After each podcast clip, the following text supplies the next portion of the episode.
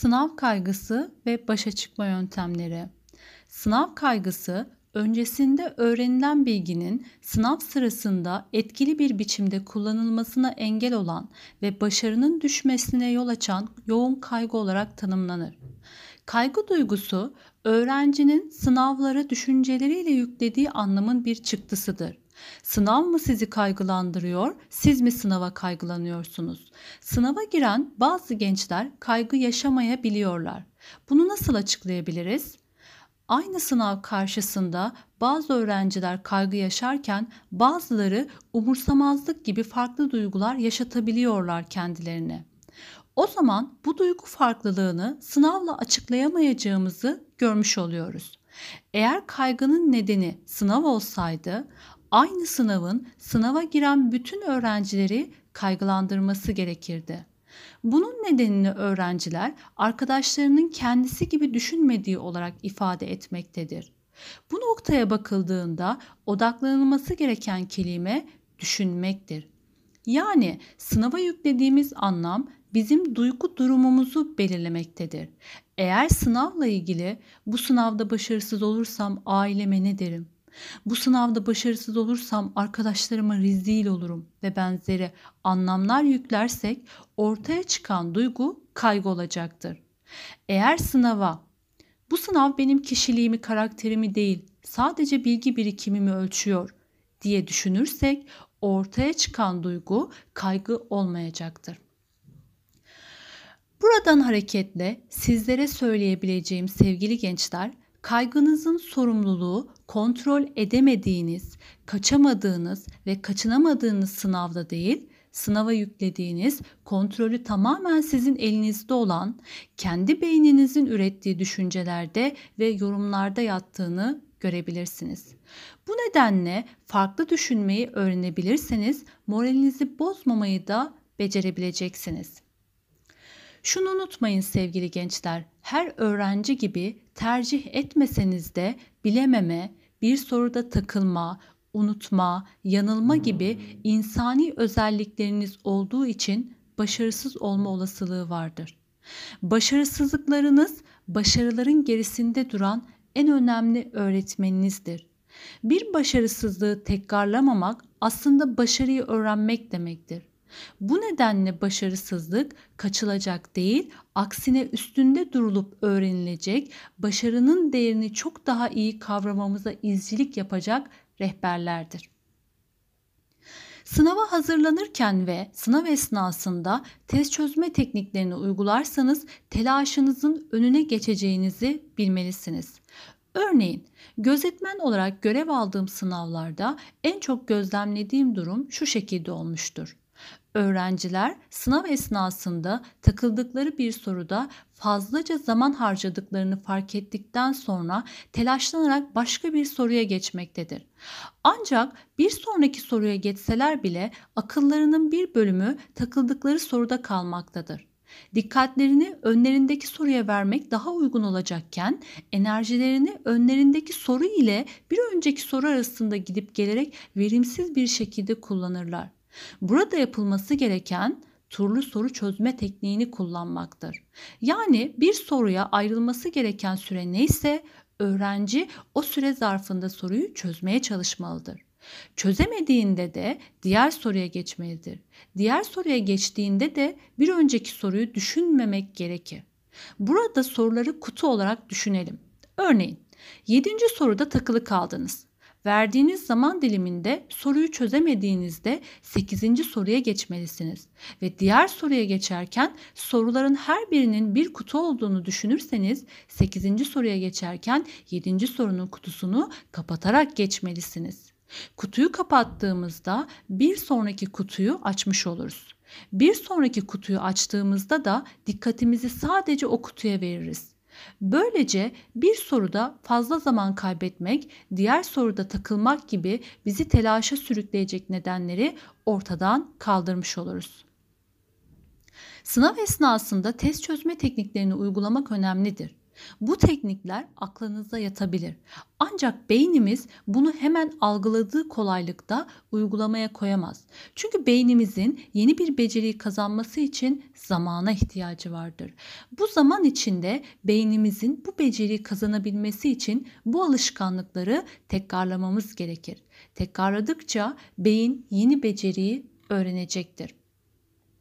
Birçok öğrenci sınava kazanmak, kazanamamak kutuplarıyla bakmaktadır.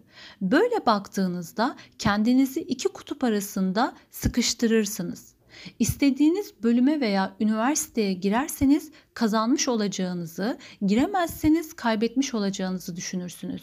Tam bir düşünsel kıskacı ve seçeneksizliktir bu kutuplaştırma.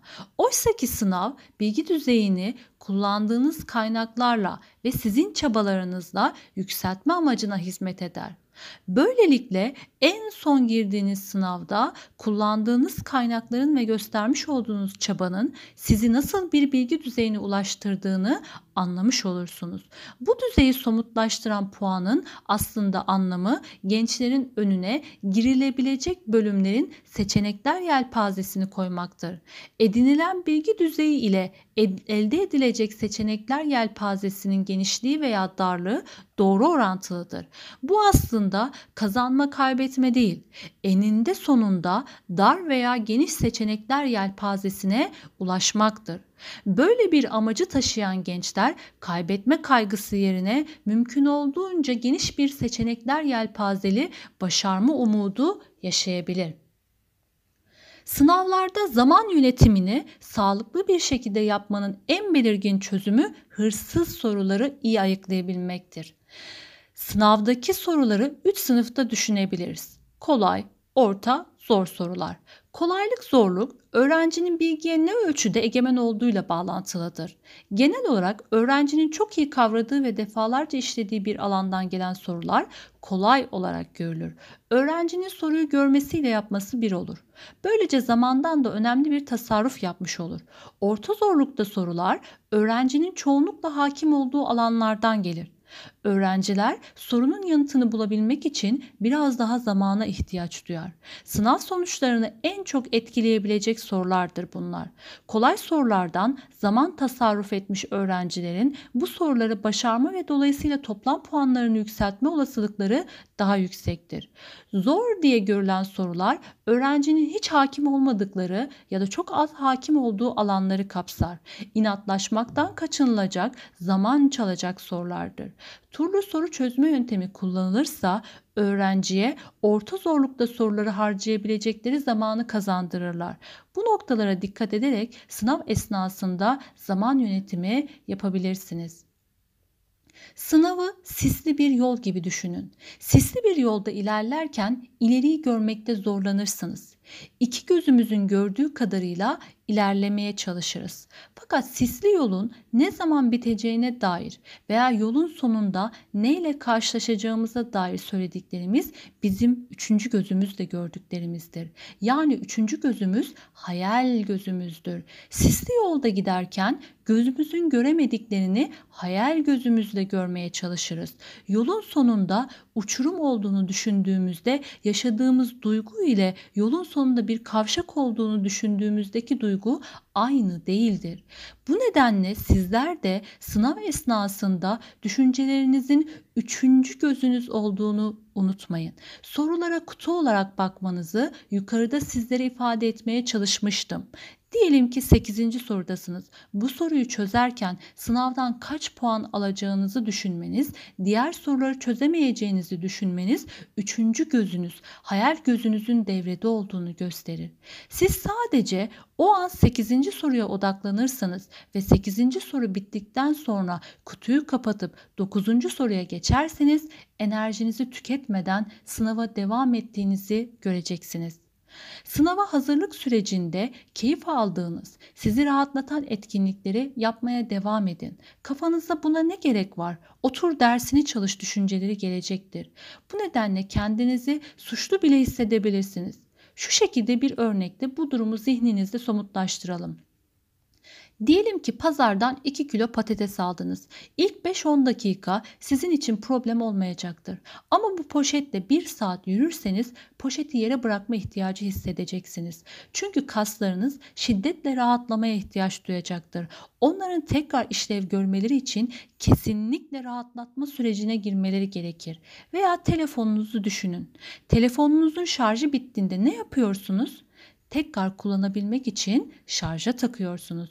İşte tıpkı bunun gibi sizlerin de keyif etkinliklerine yer vererek yaşayacağınız rahatlama çalışmalarınızın verimini arttıracak, enerjinizi yenileyecektir. Nasıl davranırsanız öyle hissedersiniz. Buna tutarlılık ilkesi denir. Tutarlılık ilkesi herhangi bir olayla ilgili yerleşik ve aktif hale gelmiş yorum ile bu yorumun neden olduğu duygu ve davranış arasında %100 bir tutarlılık olması gerektiği anlamına gelir. İçinde bulunduğunuz duygu halini değiştirmenin en hızlı yolu şekilsel ya da davranışsal bir değişim başlatmak. Güvenli ve rahat hissetmek istiyorsanız güvenli ve rahatmış gibi davranın. Sınav esnasında kendinizi gergin hissettiğiniz anda yüzünüze bir gülümseme kondurun. Bir süre öyle durun. O esnada sizi mutlu eden bir anınızı veya size kendinizi iyi hissettiren birini zihninizde canlandırabilirsiniz.